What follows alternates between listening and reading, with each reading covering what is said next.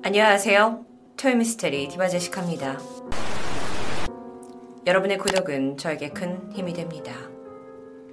루마니아 하면 뭐가 떠오르시나요? 드라큘라?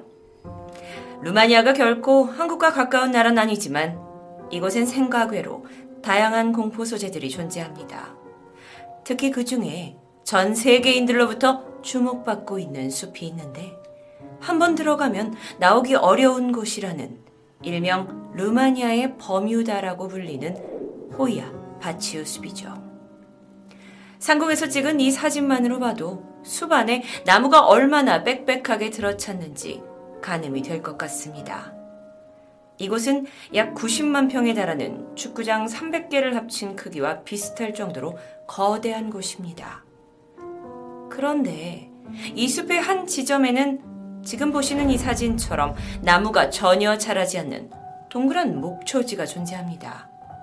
이건 인공적으로 만든 게 아닌 자연적으로 발생했다는 점에서 굉장히 미스테리하다고 할 수 있겠는데요.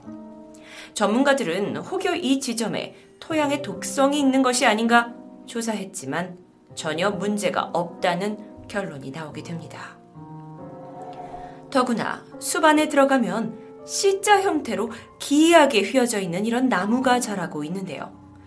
형태만으로도 독특한 분위기를 느낄 수 있죠. 뿐만 아니라 하나의 뿌리에서 7개, 8개의 몸통이 자라거나 가지가 휘어 자라는 나무들도 볼 수 있습니다. 즉 이곳은 일단 안에 들어가면 이 굉장히 낯선 광경에 약간은 섬뜩함을 느낄 수밖에 없을 텐데요. 루마니아의 호이아 바치우 숲은 특이한 자연경관과 더불어 초자연적인 현상과 유령이 출몰하는 곳으로도 아주 유명합니다. 그러다 보니 해외 유명 공포체험 방송인 고스트 어드벤처나 데스티네이션 트루스 같은 프로그램에도 종종 보도가 되고 있죠. 혹시 이곳을 체험하고 싶으시다면 그리 어렵지 않습니다. 루마니아 클루지나 포카 도심에서 차로 20분 정도만 가면 금방 도착하는 곳이니까요. 먼저 이 숲이 호이아 바치우라고 불리게 된 건 마을에서 민담처럼 전해내려오고 있는 한 이야기 때문입니다. 어느 날 목동이 자신이 기르던 200마리의 양을 끌고 벌판을 찾아 숲으로 들어가게 되죠. 하지만 그날을 끝으로 양치기와 양떼 200마리는 마을에 다시 돌아오지 않았습니다.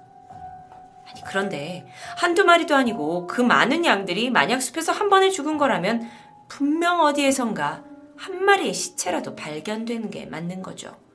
근데 이상하게도 주민들은 숲에서 어떠한 흔적도 찾지 못했습니다. 이 대규모 실종 사건으로 인해 사람들은 숲에 대한 두려움을 갖기 시작하는데요.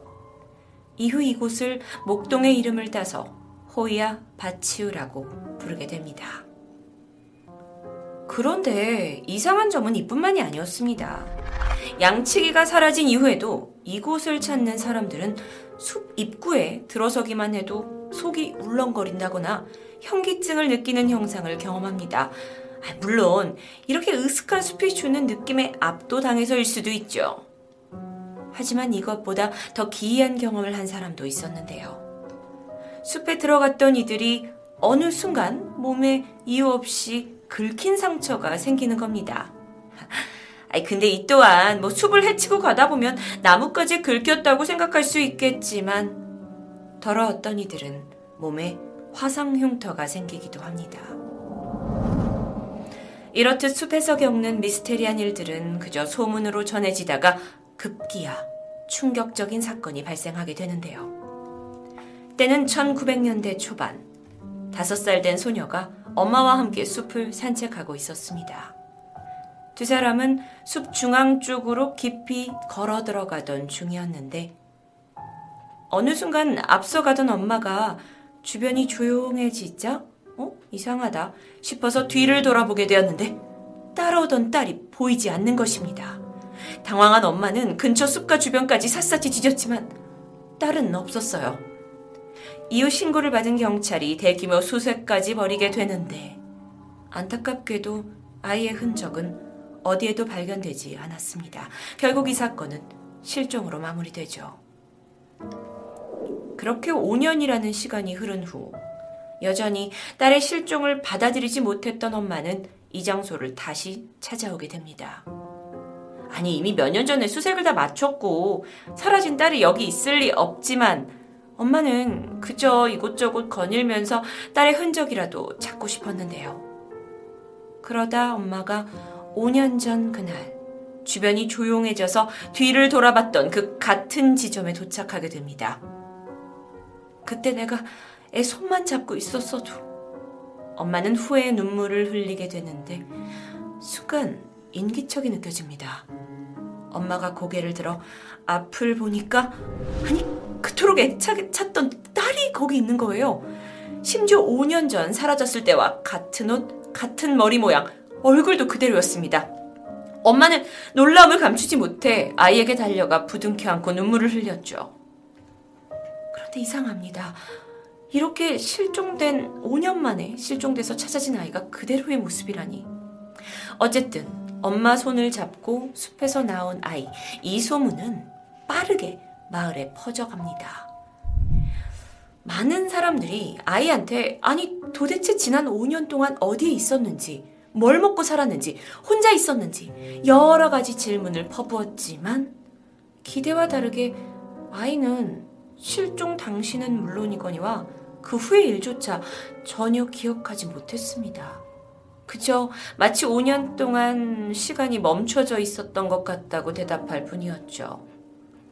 주민들은 더욱더 미궁 속에 빠지는 것 같았습니다. 이렇게 믿기 힘든 사건은 추후에도 계속 발생합니다. 전해지는 바로는 숲에서 실종되었던 각각의 5명이 수년 후에 나타나는 일이 발생한 겁니다.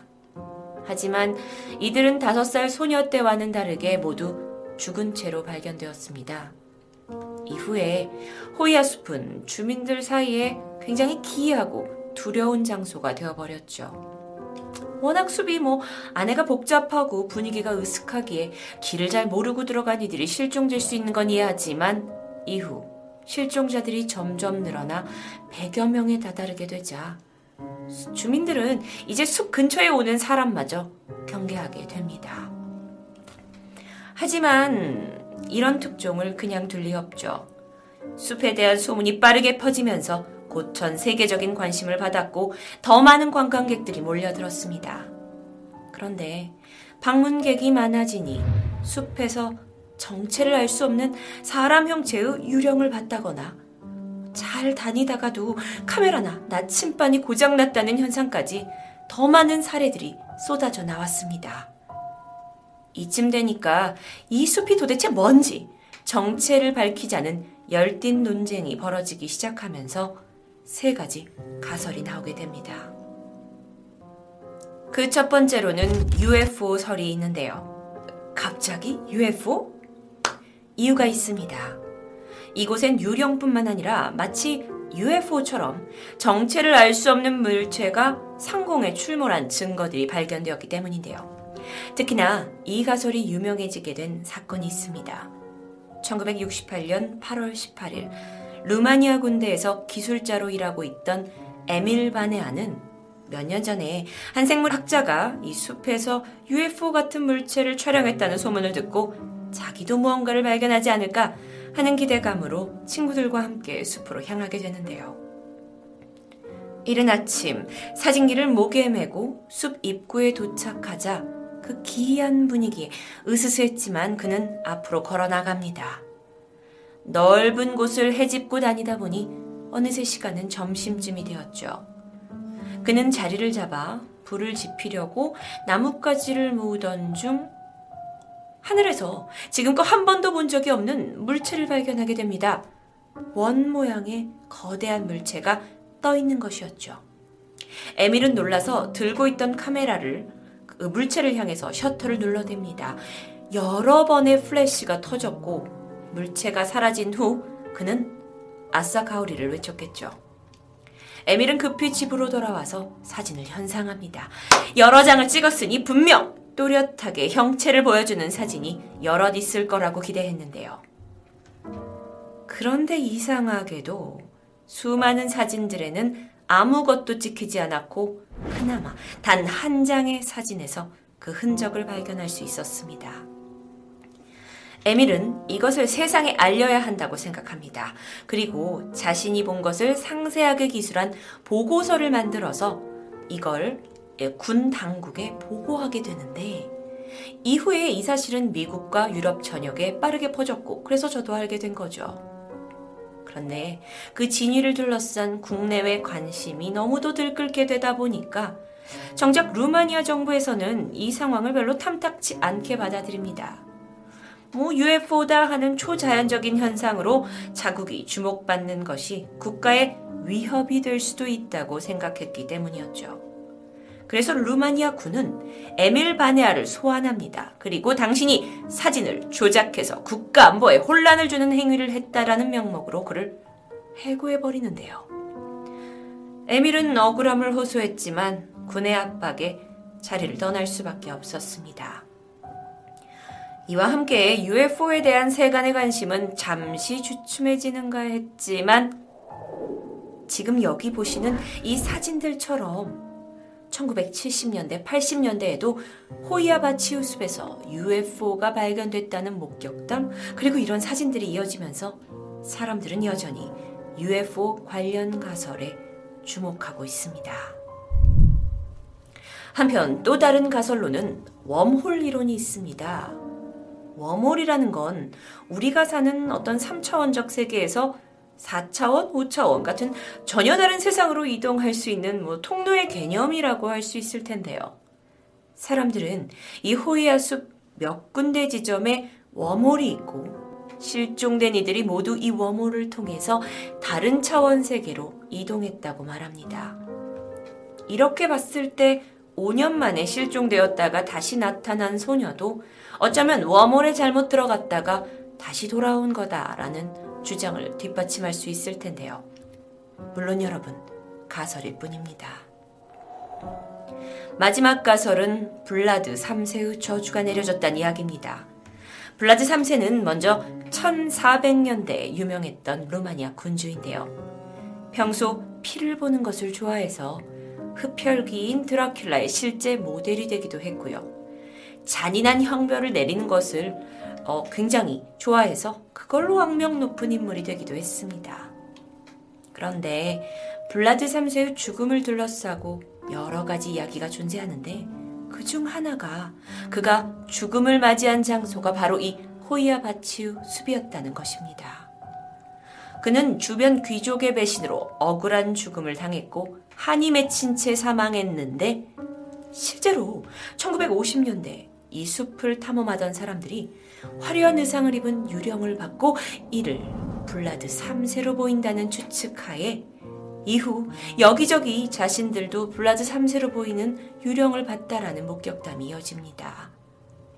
그러다 보니 자연스럽게 사람들 사이에는 블라드 3세의 한 맺힌 유령이 이 숲에 배회하면서 사람들에게 저주를 내리고 있다는 소문이 돌게 되죠. 유령의 숲으로 명성이 자자한 호이아 바치우 숲. 미스테리라는 것의 특성상 이렇다 하는 가설만 무수할 뿐, 사실 유령, 웜홀, UFO 그 진실에 다가서는 것은 쉬운 문제는 아닐 겁니다.